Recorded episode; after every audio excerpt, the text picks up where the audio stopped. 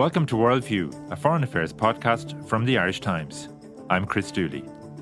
We are just over seven months away now from the date of Britain's scheduled departure from the European Union, and negotiations on the terms of the UK's exit and what its future relationship with the EU will look like have resumed after the summer break. But such has been the slow pace of negotiations, and indeed the disagreements within the British government about what it wants from a Brexit deal, that there are increasing concerns that the UK might crash out of the European Union on March 29th without any deal at all. That's why we've been hearing a lot of talk in recent days and weeks about the prospects of a no deal Brexit. But what would a no deal Brexit mean? What would it look like? And what would the practical consequences be for the people of the EU and the UK? Well, sitting in front of me is somebody who is very well equipped to answer those questions. That's Patrick Smyth, our Europe editor, who will be returning to his base in Brussels next week to resume his reports and analysis of this story for the Irish Times. Paddy, good to see you in Dublin. Have you had a good Brexit free holiday? Well, it's been Brexit free, all right. Um, and, and as to whether or not I'm better equipped to, to answer these questions, I'm not altogether sure because part of the problem is that the fog of war, which is consuming Brussels, uh, means that nobody knows what's going to happen, and that's part of the problem. And indeed, some of the issues are horrendously complex, really, and I think maybe we'll try to uh, mine down a little bit and, and, and get to the bottom of some of them in this discussion. But before uh, we do that, maybe you might just give us a quick overview of the state of play in the Brexit negotiations. What has been agreed and what's yet to be agreed, and what are the main staging posts, you know, in the weeks ahead? Well, the most important thing to understand is that we're part of it's part of the mantra of, of, of, Brussels negotiations that nothing is agreed until everything is agreed. So even though we have notional agreements on elements of various agree, uh, treaties, uh, not, none of them uh, are agreed until everything is agreed. That said, I have to qualify it, and we return to this issue because in the no deal situation, it's quite important to know what is uh, covered by that phrase no, nothing is agreed until everything is agreed, and what isn't, particularly in Ireland. Uh, at the moment, we're working our way through. Uh, the withdrawal agreement, which has been known as the, the, the divorce treaty, which encompasses three main elements. One is uh, the the general agreement on on how citizens will be treated, uh, the bill that the British will have to pay, all sorts of things that relate specifically to the relation between Britain and the whole of the European Union. Another part of it is the protocol on Ireland, which is a bilateral uh, in, in, effect, uh, which is an attempt to get. Um, copper fastened an agreement that there will be no hard border after after Brexit, and various other elements of uh, that are that are supposed to preserve the Good Friday Agreement and, and, and those agreements. And just quickly on those three elements, on the citizens, uh, for example, I mean there is a yeah. broad agreement in place, notwithstanding what you say about nothing is agreed until yeah. everything is. But um, both sides have agreed to recognise the rights of, of each other's citizens post Brexit. They are, yeah, post post Brexit, that they will be broadly similar to what they are at the moment. Although, although there are still arguments about how the British are are registering those, those European nationals. Uh, because it's incredibly bureaucratic, and there's still arguments about that, and there's still arguments about how long their rights are preserved for, and who will adjudicate if the rights are not sufficiently uh, uh, regarded, uh, the, the uh, whether or not the European Court of Justice has a role there. So that's still not quite agreed. But largely, the citizens' rights side is, is, is agreed. Largely, the formula for calculating the bill. Uh, for the British is agreed. Largely, other elements of the thing, from Euratom to other uh, elements of our of the continuing relationship uh, have been agreed. Uh, protocol is still a matter of considerable difficulty for, for, for Ireland. And the, the third element of, of that withdrawal agreement is the agreement for, for transition, which is basically uh, that the British will effectively remain part of the European Union for another uh, 18 months uh, from March next year uh, but they won't be at the table making decisions. They will be bound by regulations, uh, but they will be entitled to the rights of, of, of members otherwise. And that transition course, yeah. is, is incredibly important to the British and also to, to the Europeans. And if there isn't agreement on the withdrawal agreement as a whole, then that transition falls and the British crash out on, on March the 29th, as you were saying. Now, this week, we know the British government later in the week are to publish um, a series of technical notices or preparedness papers can I just, described as. can. I just the other side of the of the talks that are ongoing at the moment? Uh, the other element is the talks on the future relationship, which are also ongoing at the moment and are resumed this week. And the British have published new papers on those talks, and that is whether or not the, the, there will be free trade between uh, the European Union and and uh, uh and Britain after the Brexit uh, uh, transition has happened. Those are very complicated, very difficult, and they are enormously divisive in the British cabinet. But they are uh, they are moving forward uh, slowly. Uh, at the moment, and as I say, there was a very there were a couple of quite important papers published by the British this this week, indicating where they thought things might go along, along those lines. Okay, and those were published on Monday, just yeah. to be clear. And then there are more papers coming yeah. later in the week which have been described as kind of preparedness papers, and these will advise business and public bodies and citizens and so on how to prepare for a no deal Brexit. Do we have any idea what um, to expect from, from, from those? Well, we, we've seen the headlines, uh, we've seen the titles of those papers, and there, there are 84 papers be, uh, being published by uh, the UK, and there have been 67 papers published. These are relatively short, but they're sector by sector, area by area, saying what has to be done if there is no deal on March the 29th. And this is the other side of, of, of the equation uh, of, of, of the talks. Uh, they're being conducted actually in Brussels by different a different set of people. Uh, there's a special task force attached to the Commission Secretary General, uh, which is which is preparing for a No Deal, and there are, there are. Um, the, the problem is that increasingly ministers from European Union countries, two of them last week, said that they saw the likelihood as 50 50, uh, that, that there would be no deal, that there would be, that it would be possible to get agreement, and therefore that there would be a crash, uh, crash out on, on the, on the 20, 29th of March.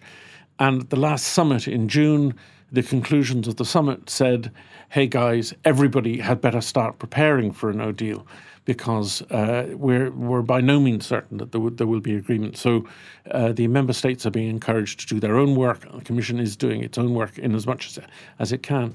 But every single member state of the European Union has legislation that relates to uh, to uh, how it deals with British citizens, how it deals with uh, British pets in transition. With uh, the, there are European regulations on on aircraft landing rights. Uh, that's one of the big problems. If if if on March 29th there is no agreement of any kind, the uh, British-based uh, airlines will no longer be entitled to to drop passengers and pick up passengers at European airports because they won't be part of the European Free Skies policy. And there's a huge range of of areas, very complex areas, uh, which have to be dealt with in in any uh, no deal preparations. Just to isolate that one, the aviation one, Paddy, in particular, because there's been a lot of discussion about that.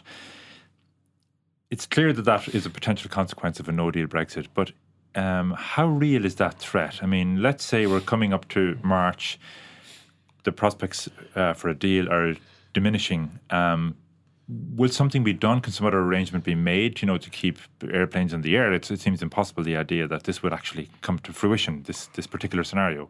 I think that applies to all of the areas that people say, but surely we, we can patch something up at the last minute if necessary, extend the transition in this area, and and and that's certainly. Uh, I'm talking to senior officials in the, in the last few days. They say, well, we think that, that that these these things will probably be done, but it's very messy and it's completely uncertain that it would be done in time. Um, and uh, the the the airline one, I think, is particularly important that it is that I, I mean I think there's an awareness on all sides that this this would have to be done, uh, uh, but but it has you know you have to have people sit down across a table from each other and say well if we do this will you do that? You know it's not a it's not a, a, just signing a blank check and saying okay we'll let we'll let things uh, drift on. You can't do, uh, do that with these these uh, sorts of agreements. They're enormously complicated legal agreements so yes you're right. Um, And I, I, was reading an article by Simon Jenkins in The Guardian uh, the other day who was saying poo poo poo pooed the idea of this uh, extraordinary crash over a cliff on the 29th of March. He said, oh, things will be sorted out. And, you know, initially he says customs officers will be told, told just to wave traffic on and, and wait for further instructions.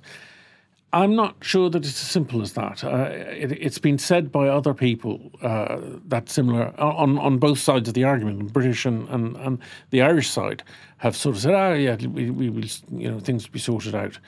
Um, I'm not sure that it'll be as, as simple as that. There are there are places, for example, in, in relation to animal regulations, uh, uh, health and, and, safety, food food wise, that. Um, the rules are very strict about uh, enforcing uh, a border uh, on on the edge of the European Union, and the the the food.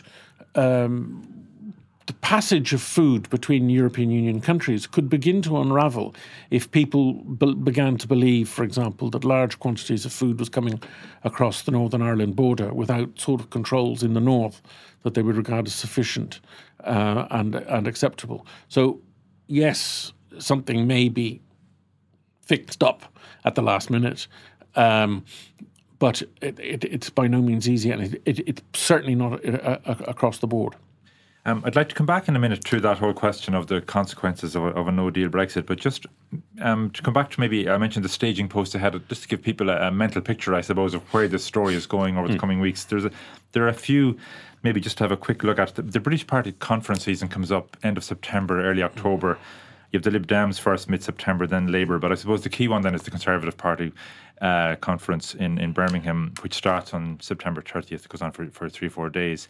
What kind of impact might that conference have on the negotiations? What kind of pressure might Theresa May come under at that conference? I think it's the sense that um, she will not want to be giving hostages to fortune. Um, to her uh, Brexiteer backbenchers ahead of the party conference, which could turn into a really vicious shouting match. If um, the, the, the problem is that the rank and file Tories are not with the majority of the parliamentary party, which is which is broadly supportive of Theresa May, uh, they're quite likely to to um, shout and scream if they see uh, so-called sellouts. So there's a lot of feeling in, in Brussels that the the British will hold their hand in terms of of showing up uh, major concessions on the customs union and on on the single market until after the uh, uh, the conference, which, as you say, is September the thir- the, the 30th. That's right, yeah. And uh, the problem then is that you're running into a very, very short time frame before I think it's the October 20th, the, the, the summit, uh, which is supposed to have um, uh, a treaty on it, on it up for discussion and for agreement so that it can be sent out for ratification. Now, the withdrawal treaty, um, it's, I, I, I simply cannot see how it's possible for that withdrawal treaty to be completed uh, by by then, given the, that particular political scenario. Not least because Northern Ireland is um, remains uh, a very problematic issue. The Tories are digging themselves deeper and deeper into a, a, a rut. Uh, insisting that they're not going to have any kind of controls on the on the Irish Sea, um, despite the fact that they already exist, despite the fact that the European Union is trying to minimise the nature of those controls, trying to say that this doesn't have a, an effect on the constitutional status of Northern Ireland. It is very difficult to see any way uh, of the uh, of the British backing down now on that particular issue, and their insistence that the Northern Ireland problem, the protocol problem, uh, can be solved on an all British basis is uh, is just not a runner for the European Union. So we, we have a really difficult problem on, on the protocol in, in, in, Northern Ireland. That summit, the summit takes place um, on the 18th of October, and that, that issue really is, is expected or needs to be resolved by that date. Is that is it as it, it is felt by everybody that if you don't have a treaty there agreed, uh, the text of a treaty which can then go to the European Parliament for approval, can go back to, to London for, because it's got to be approved by the Commons, that you won't have time to get it approved uh, by uh, the time uh, of March when the British. Um, it, it has to be agreed, formally agreed, uh, before March the 29th. Um, there, there is some slight room for slippage. There's there's been increasing talk before I left Brussels of another summit in, in, November. But the problem is, anytime you have those sort of discussions, what it does is it takes pressure off the British, they uh, who feel that they can then just push back a little more on on uh, making specific proposals. So uh, I don't know. I think there's a lot of reluctance to have a November summit. Uh, but it, it's looking more and more likely because the time frame is simply not there uh, given given political calendar. I'm just trying to get a picture, I suppose, for people who are yeah. following the story, and it's a difficult story to follow. What if everything goes according to plan and the timetable? What should be happening November, December, January? What should the sides be talking about in that period leading up to March? November, mm. December, January should be basically the the agreement going back to the member states. Yes, and and being approved by the each of the member states formally and by the European Parliament. Now, it doesn't have to be a, a, referendum at this stage in each of the member states. Thank goodness everybody says, because of the problems that referendums have. The second agreement at a much later stage on the, the trade relationship will probably have to be done by referendums in several countries.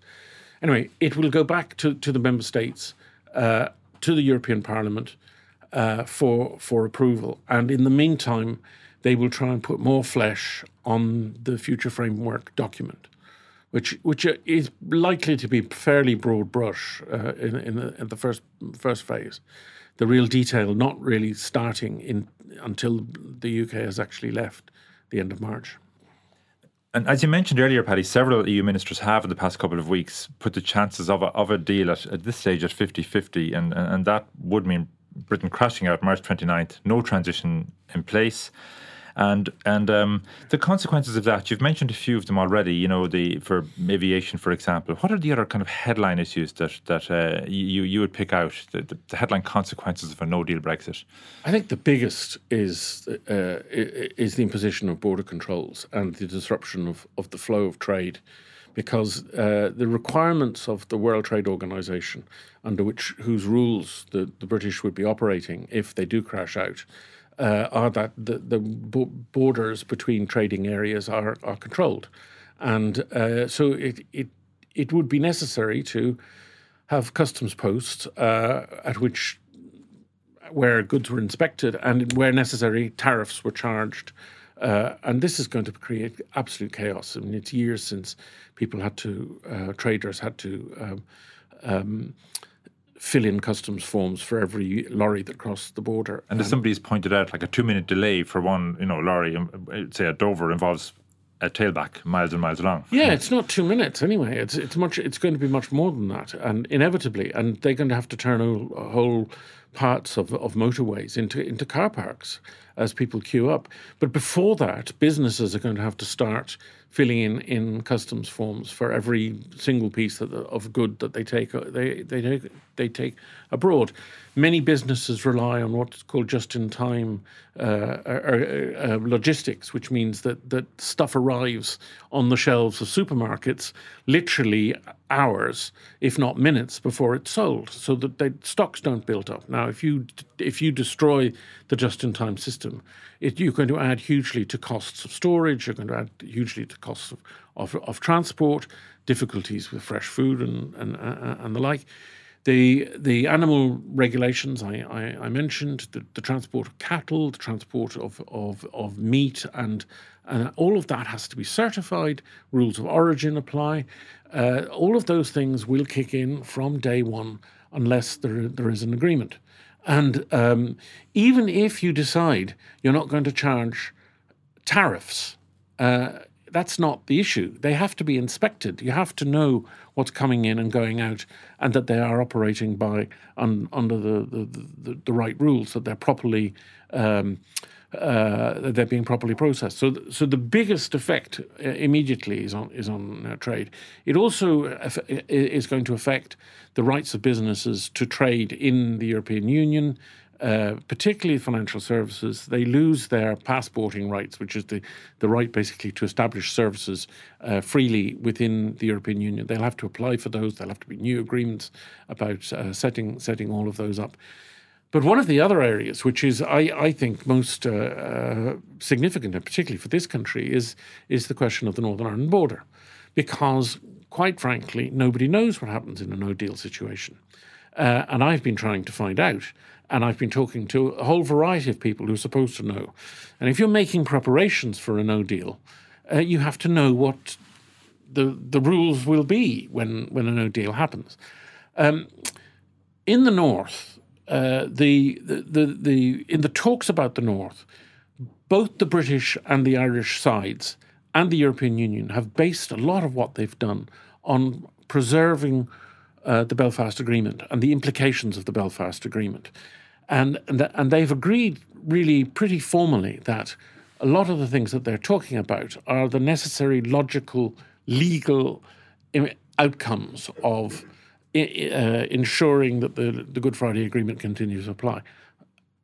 It is agreed on both sides that a, a, free and frictionless border, allowing people to move backwards and forwards, allowing goods to move backwards and forwards, allowing cattle to move backwards and forwards uh, without any impediment, is necessary to keep the spirit of the Good Friday ag- Agreement alive. So, what does that mean in a no deal situation? If the no deal collapse, uh, no deal situation arises, then we are, are notionally back to everything. Uh, nothing is agreed until everything is agreed, except in relation to the border in Northern Ireland.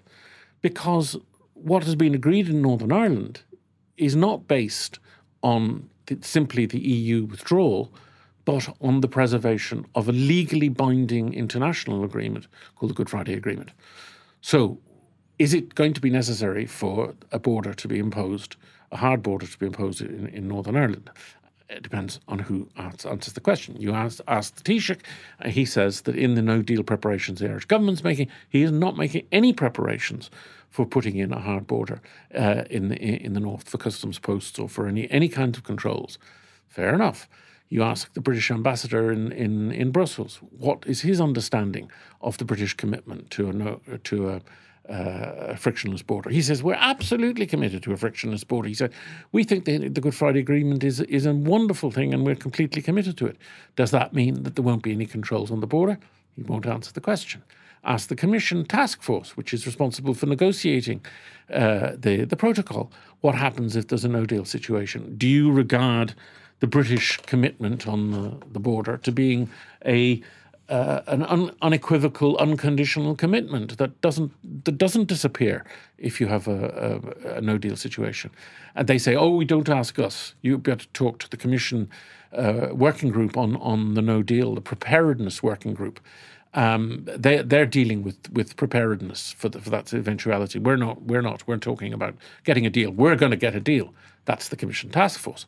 Ask the Commission preparedness group. They say, oh, no, no, no, uh, the border, Northern Ireland border, that's part of the protocol discussions. You've got to ask the Commission task force. We don't know anything about that at all. Uh, you ask um, the, uh, the Irish Commissioner uh, who you know who's an observer on the thing. He's not actually a player in the in the whole thing. What he thinks happens uh, when when there's a when there's a no deal situation. He said, "Oh, there's a hard border. Of course, there's a hard border." uh, in, in, in Ireland. So you have this huge question mark over what is actually going to happen in this country if the the No Deal uh, scenario uh, falls into place. And and the the critical thing is that nobody's talking to each other about it. They're not saying, well, look, if we don't get agreement on the other, can we at least agree that the following will happen? Not talking about it because, according to Irish diplomats, it would, would confuse the other the other discussions. So, uh, as I say, I'm not really in a position to tell you what happens if there's yeah. a no deal. Well, I mean, one of the arguments made by the, the arch Brexiteers, if you like, is that uh, well, there's no need for a border, and, and, and if, if uh, neither side puts one there, um, there just won't be one. I've heard, say, John Redwood, you know, say this on, on, on radio. Well, we're not going to put a border infrastructure there. Is the Republic of Ireland going to put border infrastructure there? Um, and yeah. what's, what's, the answer to that to that argument? The answer to that is that the um, British would be operating under World Trade Organization rules, uh, which cover borders and the need to police borders uh, between uh, between areas that are not free trading areas. So they they would have a, immediately have a legal obligation to, to put some form of, of controls on the on the border, and the, it is it is extremely unlikely that the that the Irish that the twenty seven or the twenty six partners that Ireland has in the European Union will just say, "Ah, sure, we'll turn a blind eye." Uh, there is a, there is definitely out there a, a, a sort of blind eye uh, caucus which says, "Ah, just you know, it won't matter." But it does matter because the, the on on the agriculture thing, I come back to, to that again and again. We've we've had BSE, we've had uh, Mad Cow, and what happened in those crises where uh, there was a, a, complete cessation of, of trade in in, uh, in in animals for periods, quite long periods of time, was because there was a breakdown in trust because the European institution, the European member states said, we, we simply don't know what controls you've got on uh, the production and, and distribution of, of animals. We, we, we can't source stuff. We're not confident in the sourcing of stuff. And it's not going to be good enough for the Brits to say, we will just continue with the current arrangements, because, in fact, the current arrangements couldn't continue. The, the European control mechanisms would not apply to Northern Ireland. So you'd have to set up systems in Northern Ireland that mirrored them and that were acceptable to, to, to um, uh, the South. This matters with with some animal products, for example. There there are animals being fattened in the south and slaughtered in the north, there are some animals that travel several times across the border before they actually start heading to the market. Uh, and this it, it, could create absolute chaos if they have to be uh, controlled on controlled on the border. But nevertheless, they have to be if if you are to maintain the integrity of the European uh, um, single market. On the question of the border, Paddy, Brussels has stood shoulder to shoulder with Dublin on this issue until now. But is there a danger that, as the negotiations enter the final straight, other issues come into play that the Irish government might actually come under pressure to agree some kind of less than satisfactory deal on the border, some kind of hard border in the interests of a, of a better deal for the European Union? I, I think that the um, uh, yeah, it is possible that uh, we will we will reach a stage where where some border controls are are imposed. Uh, it it is not um, I, think it, it is it is more like it is most likely to be because uh, the British continue to refuse to consider the alternatives that, that the European Union is suggesting to them, like the treatment of Northern Ireland as a special place apart, uh, which people in in in the other member states simply don't understand why it is that the British are being so adamant uh, about that. But they are they're quite insistent that um, they are not going to just turn turn a blind eye, and so that the British will have to come up with some kind of some kind of a, of a solution. I think there's no sympathy at all with among the 27 for the British uh, blanket uh, prohibition on on any kind of of um, special special um, deal for Northern Ireland. So the pressure is not likely to be on the Irish government um, but you're right in some senses that there may be a, a there may be a temporary panic uh, as we approach March the 29th, which simply wants to keep things going for a while, and it's more likely to be an extension of of transition provisions uh, and, a, and, a, an allowing of transition to begin even without a deal in the north, uh, rather than any acceptance of a long term of a long term uh, uh, agreement. I mean, the transition is is is very problematic uh, for uh, the European Union if because we're still not ready. I mean, there's huge amounts of technical stuff needs to be done, and and the member states really don't want to have to uh, cancel transition.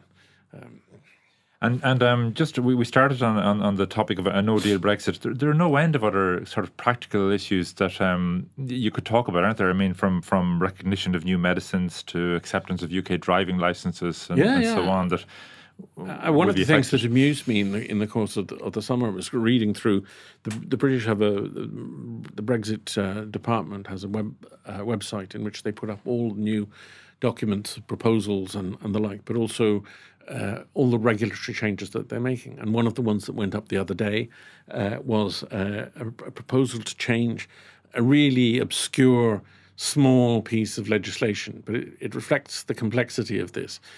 In Northern Ireland, in about 2010, legislation was passed requiring official public buildings to fly uh, a European flag on Europe Day. Uh, this was something that uh, not problematic in the rest of, of, of, the UK, but because of the Northern Ireland flags problems, it was problematic there. And the regulation is very specific in, in on buildings where there are official buildings where there are two flagpoles, one Union flag will be flown and two, a European Union flag flag will be flown. flown. And the, the amendment to those regulations, which is now going through the, the, the Commons, uh, removes that requirement because obviously when Britain leaves the European Union, it would be silly to require it to fly the European the Union flag on on Europe Day, which is March the 9th, May the 9th, I think, if, if my memory serves me certainly right. Uh, and so that that's just one of the, of the many uh, uh, little little bits of legislation that uh, across virtually every area of life. And you, you mentioned driving lessons, medicines approvals uh, is is very worrying.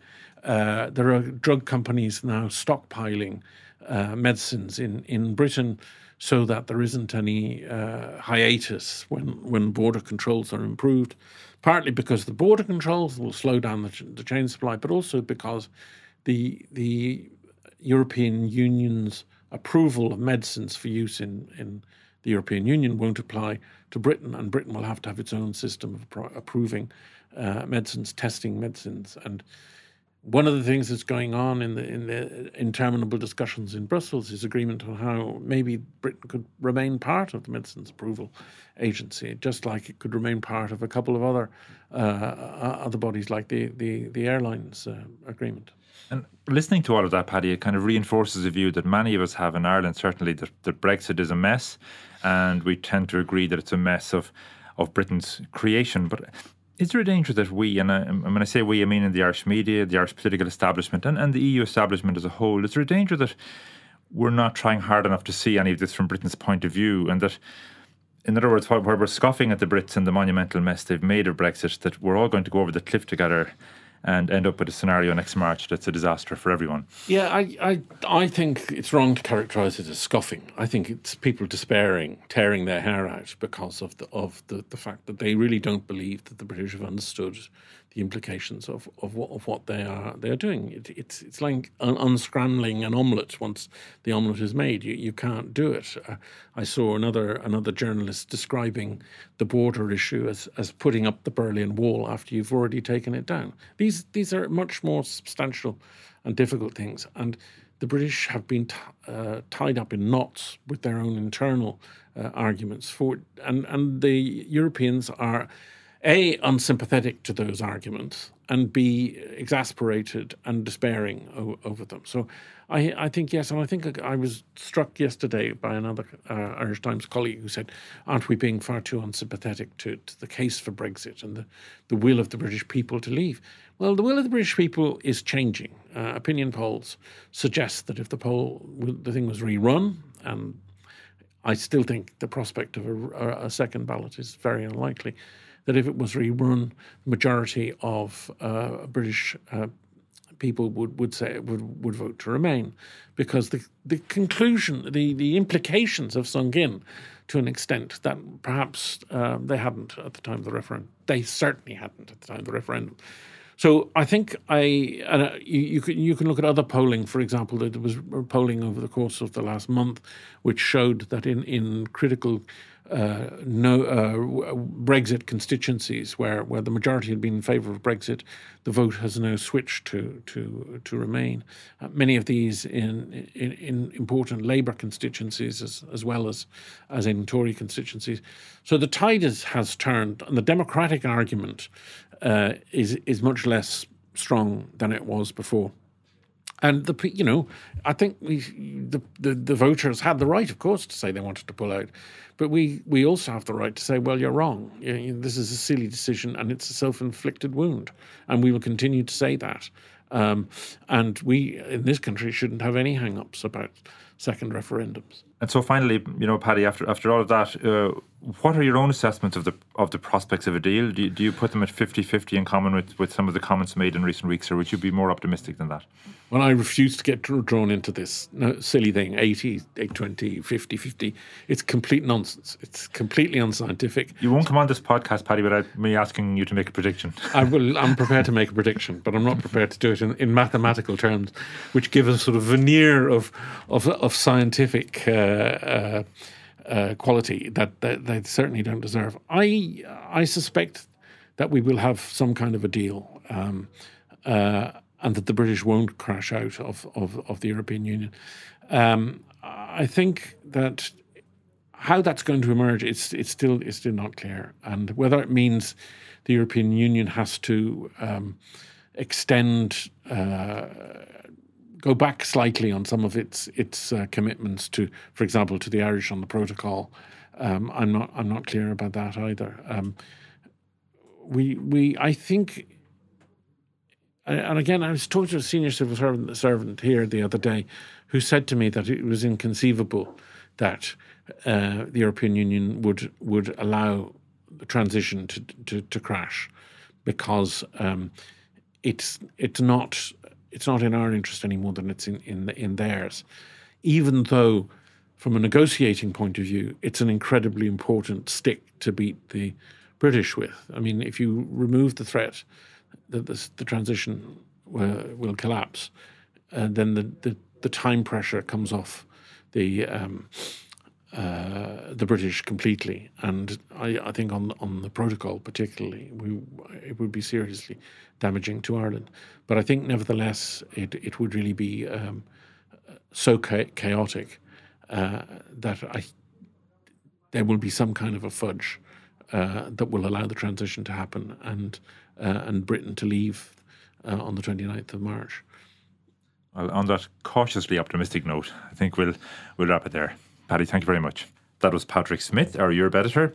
And that's all for this week. For more on Brexit and other stories, go to irishtimes.com. Thanks for listening. Goodbye for now.